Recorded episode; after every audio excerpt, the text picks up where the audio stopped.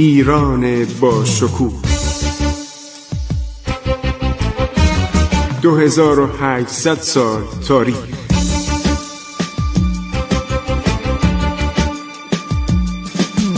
عبور از تاریخ.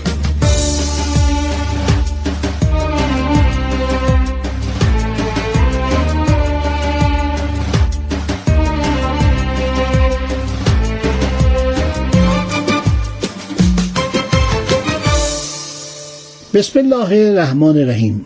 سلام عرض می کنم شنوندگان عزیز هم گرامی.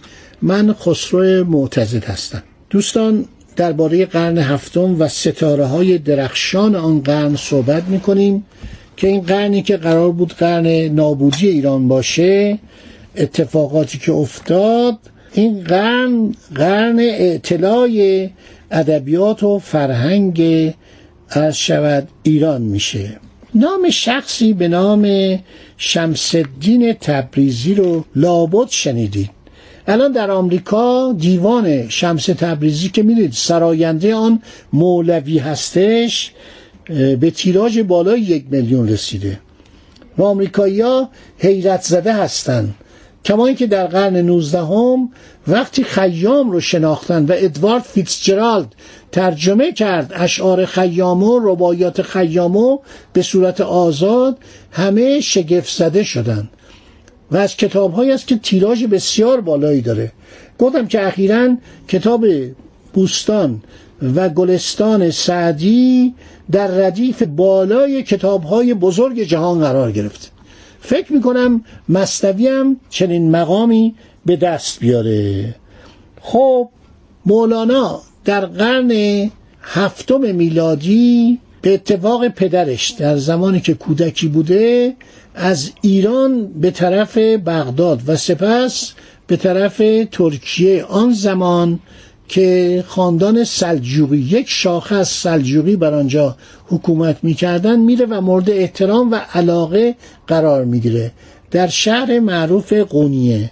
الان هم شما کلمه قونیه که میارید مترادف با نام مولانا.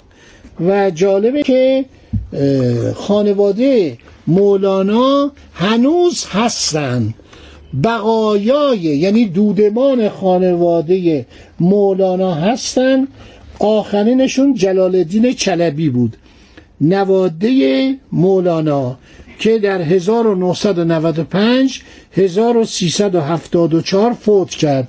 بعد از او یه خانومی که دختر جلال الدین چلبی بود الان به اصطلاح به عنوان یکی از نبیرگان مولانا نسل پانزدهم مولانا مورد احترامه. متاسفانه فارسی نمی‌دونه. این خانم با اینکه تحصیل کرده است دانشمند پروفسوره زبان فارسی نمی‌دونه.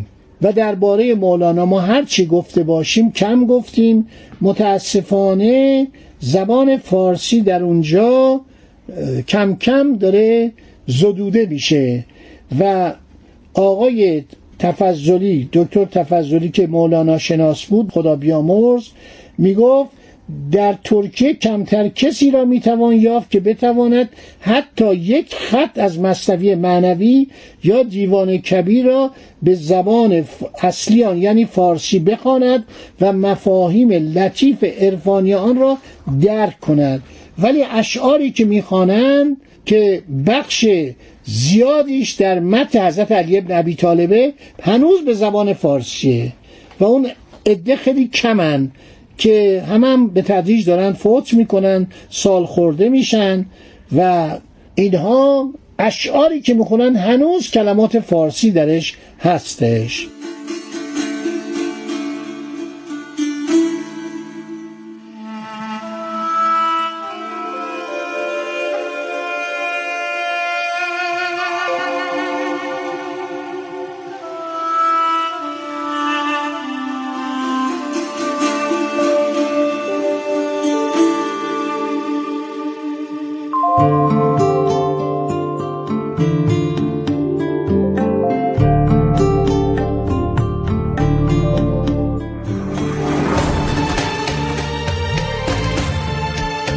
مولانا یک مرد جهانی بوده.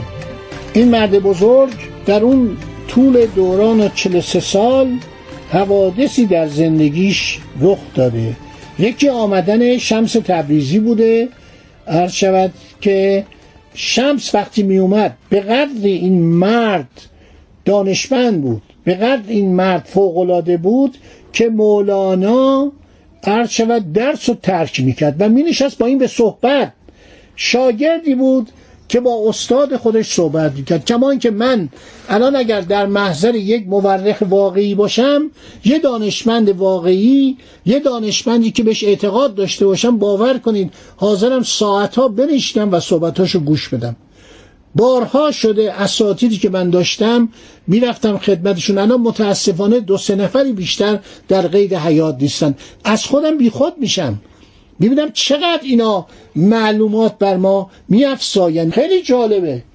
بنابراین وقتی این استاد رو می‌دیده وقتی شمس تبریزی وقتی به مولانا می‌رسه یک پیرمرد 60 ساله است. و این طوری در مولانا اثر معنوی و روحی می‌ذاره که مولانا کلاس رو تعطیل می‌کنه. یعنی مدرسه رو تعطیل می‌کنه و مینشینه با این صحبت می‌کنه.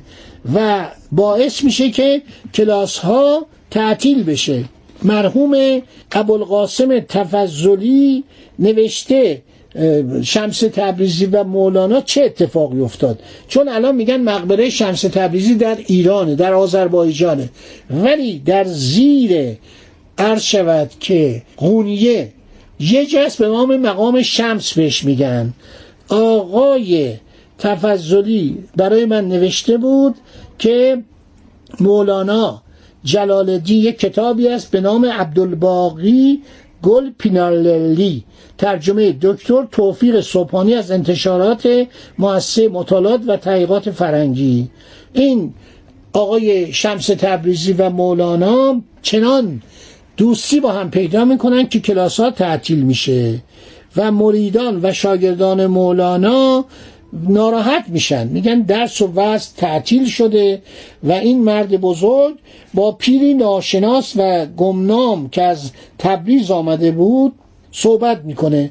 مرتب سوال می‌کنه درباره طبیعت درباره دنیا درباره کائنات درباره که ما از کجا آمدیم به کجا میریم اینا عصبانی میشن.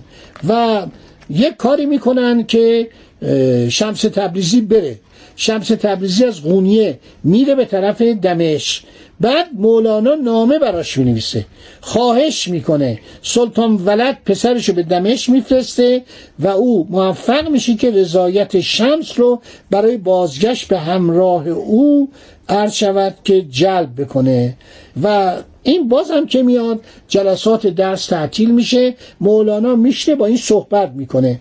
بحث می‌کنه. پیرمردی 60 ساله این دوتا با هم میشنن صحبت می‌کنن و بعد یکی از مخالفین شمس که مخالف بوده که این در قونیه باشه و با مولانا جلسات صحبت و بحث داشته باشن و کلاسات تعطیل بمونه اینو خواهش می‌کنن. یه روز از شمس تبریزی که درویشی از راه اومده می‌خواد شما رو ببینه.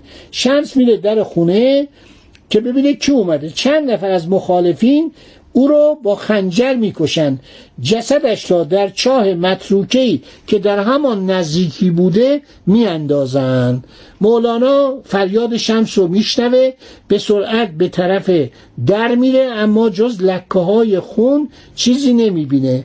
تا آخر عمر اینها به مولانا نمیگن که شمس تبریزی رو کشتن. برای که شمس تبریزی وقتی میومد کلاس های مولانا تدریسش آن جمعی که می نشستن و از مولانا استفاده می کردن هر شود قطع می شد آقای دکتر تفضلی صحبت می‌کنه و میگه شخصی به نام محمد اندر این آقای محمد اندر عرض شود که این مسئله رو نوشته مقاله مفصلی نوشته و مقاله در روزنامه وطن چاپ استانبول در 17 مارس 1955 26 اسفند 1334 به چاپ رسیده که ماجرای این موضوع رو نوشته.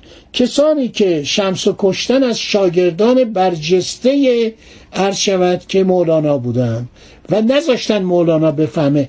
برای اینکه می‌گفتن مولانا میاد و اون وقت گرانبهای خودشی می‌ذاره؟ با صحبت با شمس تبریزی. هزار صحبت در این باره کردن و این مقام شمس الان کشف شده. یک سنگ مرمر سفید اونجاست. کسانی که میرن اونجا به زیارت شمس تبریزی هم میرن. و افراد زیادی در این باره کتاب نوشتن. نکات خیلی جالبیه. یه ملاقات اتفاقی بوده بین شمس و مولانا و این دوران ارادت و شیفتگی علمی. آدم عالم متوجه میشه شیفتگی علمی یعنی چی؟ یعنی شما وقتی یه استادی میمیره می‌پرسید از خود آیا کسی جایی نمی‌گیره میگم نه. خیلی از این بزرگان که فوت کردن جاشونو دانشمندانی نگرفتن و تا بگیرن طول می‌کشه.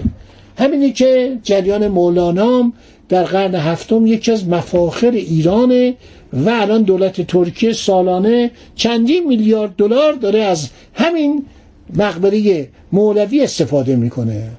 خب دوستان عرایز من تمام شد. باز هم در این قرن هفتم ستارگان دیگری طلوع کردند که شما بهتر از من می‌شناسید. یکی از اینها سعدی بزرگه. سعدی بزرگه که بارها و بارها کلیات سعدی در اومده. هیچ ناشری از چاپ کلیات سعدی عرض شود متضرر نمیشه. کتاب جاودان است که هر سال چه در ایران چه در افغانستان چه در سایر کشورهای فارسی زبان مثل تاجیکستان و مثل حتی هندوستان و پاکستان و ازبکستان که نصف مردمش فارسی زبانن این کتاب چاپ میشه و به قول یکی از دوستان گفت من در هر تاخچه ای رفتم در هر خانه ای در آسیای مرکزی کلیات و عرض شود که بوستان و گلستان سعدی بزرگ رو دیدم. خدا نگهدارشون. عبور از تاریخ.